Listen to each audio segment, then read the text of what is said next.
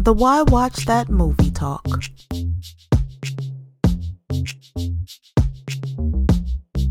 You know, sometimes there's so many movies to watch that we can't just review one of them.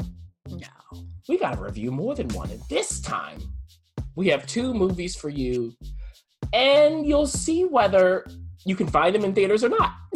So, the first one, wait a minute, the ref saw this, and you know what? I need to see this. It's on my list. It is Searching.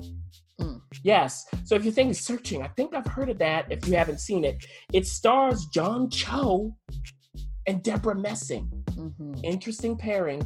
And it's directed by Aneesh Chaganty. He uh he co-wrote it with Sev Ohanian. so well done. what is going on in this movie because it's trickling out of theaters now and we've got to wait for pre-orders to actually see the thing on our screens tell us ref Oh my goodness. John Cho's character, David, has a daughter named Margaret. Marg Margaret? Margaret, played by Michelle La. Now, he's married to uh, Sara Sohn's character, Pamela. Hmm.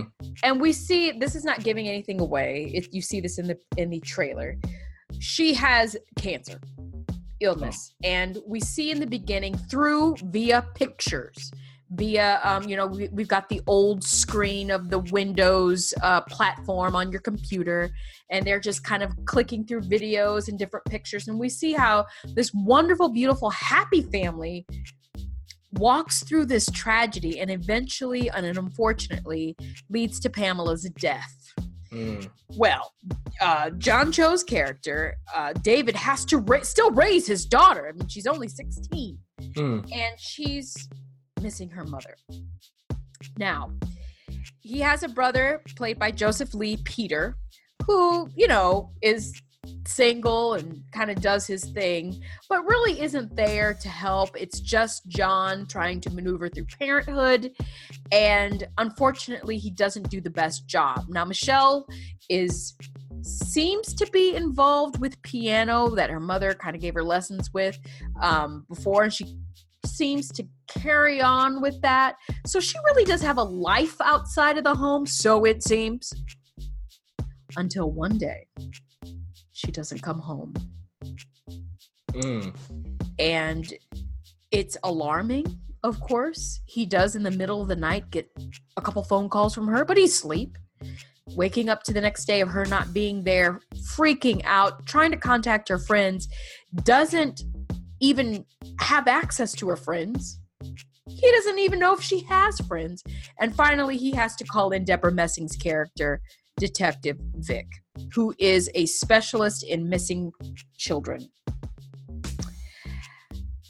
as it progresses, I'm going to throw a whammy at you in a second, but as Uh-oh. it progresses, yeah, as it progresses, they are unearthing via Michelle's computer just how much he doesn't know his daughter.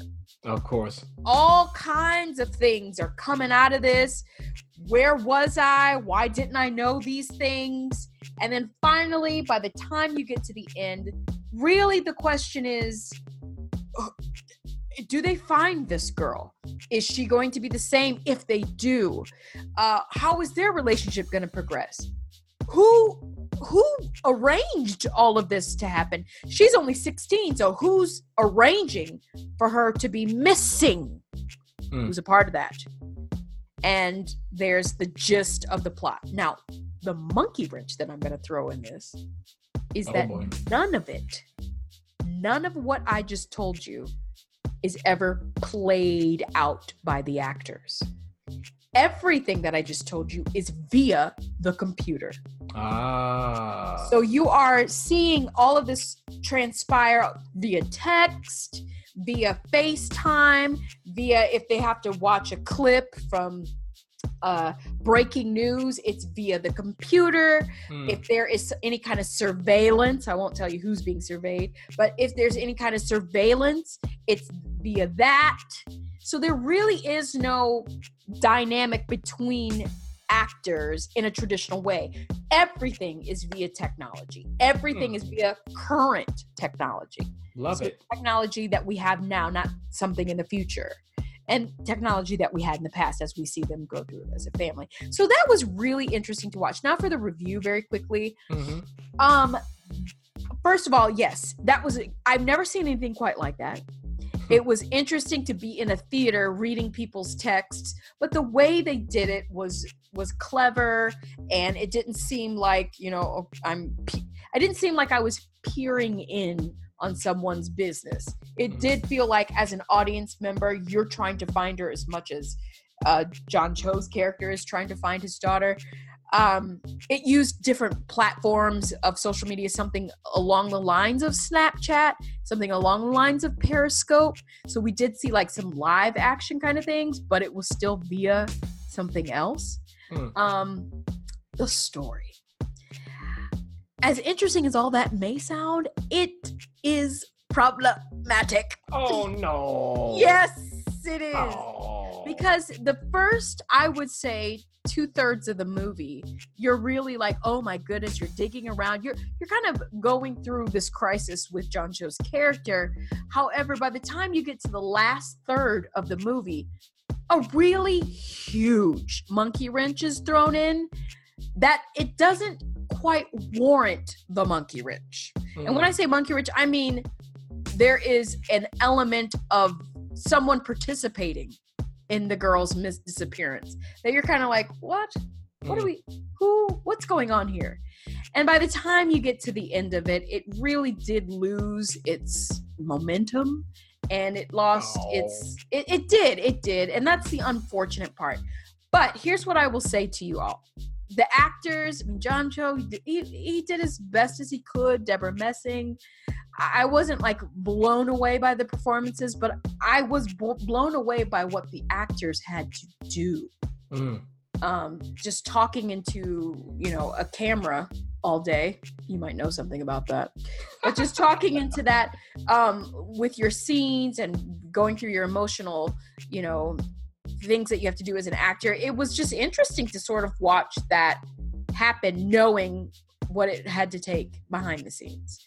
So I'll say this if you're interested in a show like this, a movie like this, where it's very much unconventional, uh, the way it's presented, then maybe you should check it out. I I have to warn you again that the it's going to be a little challenging with the story, especially when you get towards the end. You're not going to get quite the payoff that you think you deserve for you know watching a movie of texts and all of that but it is an experience and quite frankly it's an experience that you could have at home so that's that's my take on it Yeah, that'll be my experience at home. At home at home okay now i heard you got to see a netflix movie called the, the land of steady habits Yeah. and that's available obviously right now on Netflix. It's uh, directed by Nicole uh, Holofcener.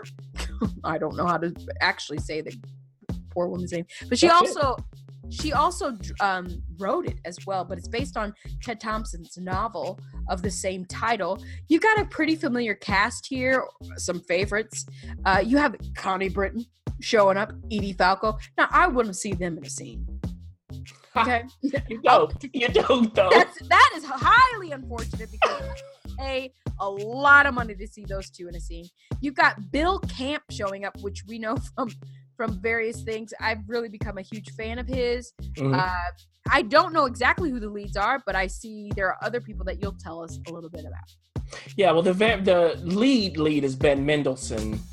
Uh, he plays Anders. Now, Ben Mendelsohn was in uh, that show on Netflix that they canceled with the family, Bloodline. Mm. And if you go back to when we talked about Mm. Bloodline, you you, don't like, know yeah. what I thought about Ben Mendelsohn. Uh oh. Okay, anytime you see Ben Mendelsohn's name, Run. that just yeah, just know he is going to uh, give you your money's worth. Mm, mm. and he's a Brit. Now, Anders, things aren't going too well for the man. Uh, he recently divorced his wife, played by Edie Falco. Oh, how could you divorce Edie? She's moved on. Okay, has he? He's jumping in and out of the bed with all kinds of women, but he's not landing. okay. That's really crazy. hey, the the opening sequence, you're like, oh, okay, got it. He has also left his highly lucrative job. So where's his income? Like, where's it coming from? Right? Where's he gonna get it? He has a son who's like 27, 28. Okay. Um, and the son is not doing so well himself. He's had his struggles with addiction in the past. So the parents are trying to help this son get a job and stick with the job. Actually, mama hires the son. Now, this son, I believe, went to Northwestern or something like that. So it's not like he ain't smart. Oh, okay. Whoa. Now, there's another family involved here, and it's the friend of Edie Falco's character. Uh, and that's played by Elizabeth Marvel, who is now in Homeland. Uh, she and her husband, who's played by, let's see here. So, husband's played by Michael Gaston. Yes. Well, they have a son. Gaston.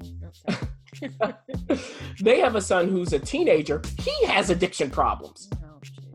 And this is played by Charlie Tahan, who is in Ozark. Okay.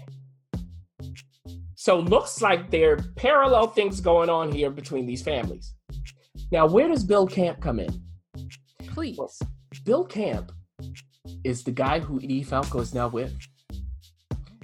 Bill Camp's character, Donnie, he's a great guy and he's a wealthy guy. Mm. So he's looking at Anders going, look, this house that now I actually moved into with your wife, Ooh. I can buy it from you. And you can just move on. Mm. I can take care of things. He does this very nicely. But here's the wrinkle Anders befriends the son of his wife's friends. Yes, he befriends the teenager who has drug problems. And that leads to all kinds of problems. And by the end, he has to pay. There's something that happens at the end that is not good, and he has to pay for it. Now, along the way, through all of this madness, he meets Connie Britton. Now, anybody knows if you meet Connie Britton, your day's gonna get better. So the question is, with all of his craziness, can he actually develop a new relationship with somebody who looks like Connie Britton Mm. and who is just as open and everything honest as she is? Huh. So the steady part of this title, The Land of Steady Habits, he needs that. And I'll just say this before I get to my review. If you say that to Siri, Siri thinks it's study habits. Hey Siri, it's steady.